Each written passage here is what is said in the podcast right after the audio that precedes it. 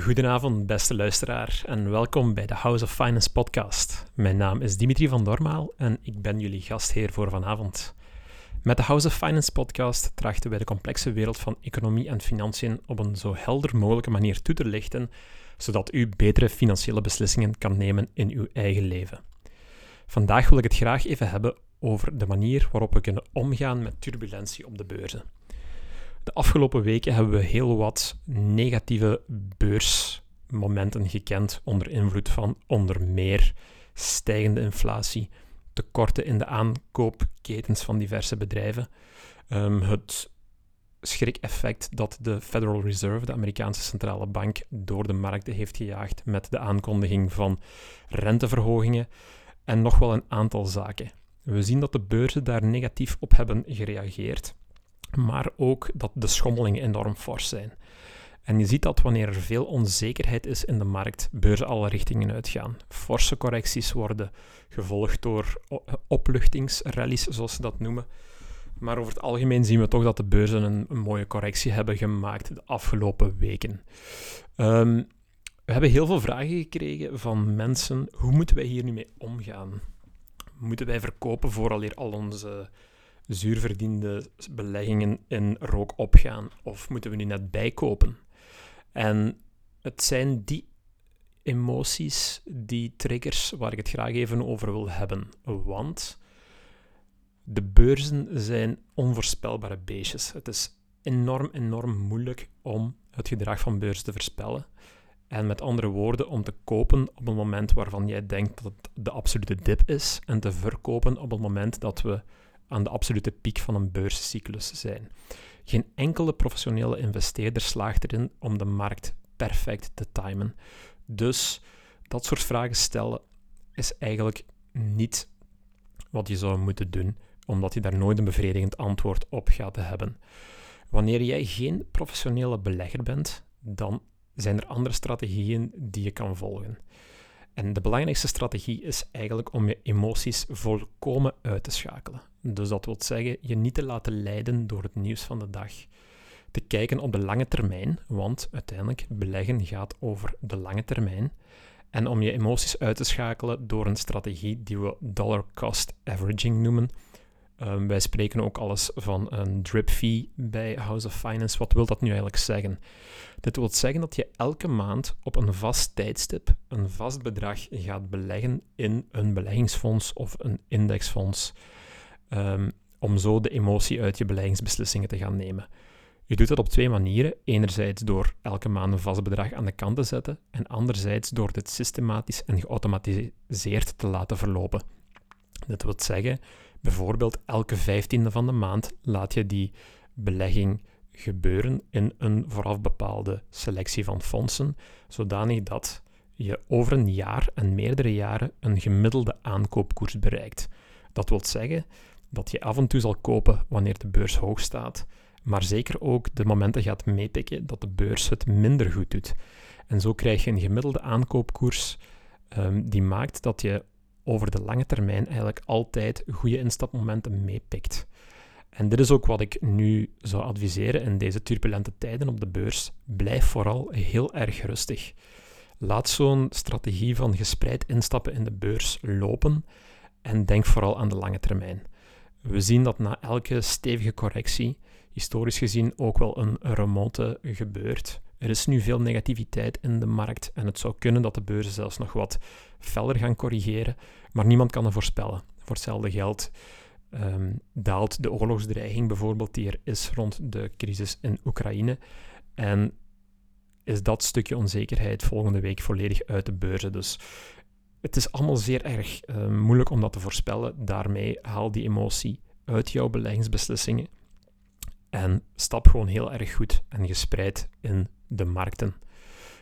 Een belangrijke quote, en eentje die iedere um, startende belegger of iemand die geïnteresseerd is in financiën mag noteren, luidt als volgt: It's not about timing the market, but about time in the market. Vrij vertaald. Het is niet um, het juiste instap- of het uitstapmoment kiezen. Wat veel belangrijker is, is dat je gewoon heel erg lang in de markt blijft zitten. Want op de lange termijn um, geven beurzen en aandelen gewoon een beter rendement Ehm, zeker belangrijk vandaag in tijden waarbij we inflatiecijfers hebben van meer dan 7%. En het is heel erg um, belangrijk is dat we voor activa klassen kiezen die het potentieel hebben om de inflatie te kloppen. Want anders zijn we netto geld aan het verliezen. Ik herhaal hem nog eventjes. It's not about timing the market, but about time in the market. Dus een advies voor de jonge luisteraars. Probeer zo snel als mogelijk met deze strategie te beginnen, want je gaat zien dat het rendement op de lange termijn veel hoger is. Dit is door een fenomeen dat we de, um, het principe van de samengestelde interest noemen. We gaan daar in een volgende podcast zeker, zeker dieper op in. Maar hoe sneller je eigenlijk wat centjes aan de kant kan zetten en die kan beleggen op de beurs, hoe hoger je rendement gaat zijn binnen 20, 30, 40, 50 jaar. Vandaag een relatief rustige dag op de beurs. Wat zien we? Enkele, enkele uitschieters. Het aandeel van Apple stijgt verder. Apple heeft vorige week um, resultaten gerapporteerd die opnieuw alle verwachtingen klopten. Um, een money machine. Uh, Apple slaagt erin om blijvend iPhones te produceren en die als zoete broodjes aan de man te blijven zetten. Ze hebben ook hun groei in China kunnen bestendigen en halen ook steeds meer inkomsten uit abonnementen. En de koers reageert daar vandaag wederom positief over het duurste bedrijf op de beurs wereldwijd met een beurswaarde van meer dan 3 biljoen dollar. En benieuwd waar uh, en wanneer het volgende biljoen eraan zal komen in die timeline. Daarnaast zien we ook dat Netflix um, een mooie remonte maakt. Netflix werd afgestraft vorige week na slechte kwartaalcijfers, waarbij ze aangaven dat het aantal abonnees um, in hun dienst, um, dat de groei van het aantal abonnees serieus was ja, vertraagd. En de markt heeft daar heel erg negatief op gereageerd, want met een groeiaandeel als Netflix verwachten we gewoon extreem hoge groeicijfers. De waardering van Netflix die liet heel weinig um, foutenmarge toe. Er werd dus eigenlijk volgens die beleggers een fout gemaakt en het aandeel werd meteen afgestraft. Nu wat is er dit weekend aangekondigd. Een van de bekendste professionele beleggers in Amerika, Bill Ackman, heeft aan ja, toch wel een, um, noem het wat hij zelf zegt, bodemkoersen, een serieus pakket Netflix-aandelen kunnen inslaan. 3,1 miljoen stuks om precies te zijn. En heeft dat dan um, via een tweet uh, in de wereld gezet. En wanneer dergelijke invloedrijke personen zo'n boodschap de wereld insturen, dan mag je ervan uitgaan dat de, ja, dat de markten daar ook op zullen reageren. Dus uh, vandaag zien we Netflix plus 8% op dit moment. En zeer erg benieuwd of het aandeel verder kan herstellen van de klappen van vorige week. Vandaag ook een nieuwe overname aangekondigd in de Verenigde Staten. Um, Citrix Systems, overgenomen door private equity bedrijven Elliott en Vista, voor 16,5 miljard US dollar. Dat is een fenomeen wat we denk ik de komende dagen en weken nog wat meer gaan zien. Dat is dat er nog wat activiteit gaat zijn in de overnamemarkt, um, onder invloed van de nog steeds relatief lage lange termijnrentes. Um, zeker private equity bedrijven zoals Elliott en Vista, die door middel van um, een schuldenhefboom bedrijven proberen over te nemen en ze dan weer met een meerwaarde proberen te verkopen, die gaan zeker nog wat, um, ja, nog wat interesse tonen om bedrijven te gaan um, acquiren. En de waarderingen, ja, ik ben benieuwd of die zo gaan blijven. Alleszins, Citrix is een systeem dat medewerkers toelaat om van thuis uit uh, in te loggen en hun werkservice te kunnen bereiken. Dat is zeker een bedrijf wat met de toegenomen interesse voor hybride werken nog heel wat groei um, voor de boeg heeft. Dus het is interessant om te zien dat de professionele investeerders daar nog interesse in tonen. En dat heeft mogelijk ook gevolgen voor de andere softwarebedrijven die lijken op Citrix. Ik denk aan een Zoom, benieuwd wat zij doen.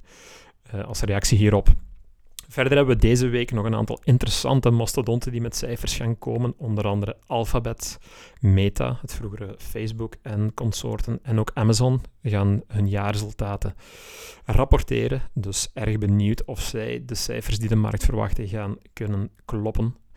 Um, en wat de koersreacties daarop zullen zijn. Um, heel erg benieuwd om te zien wat daar gaat gebeuren.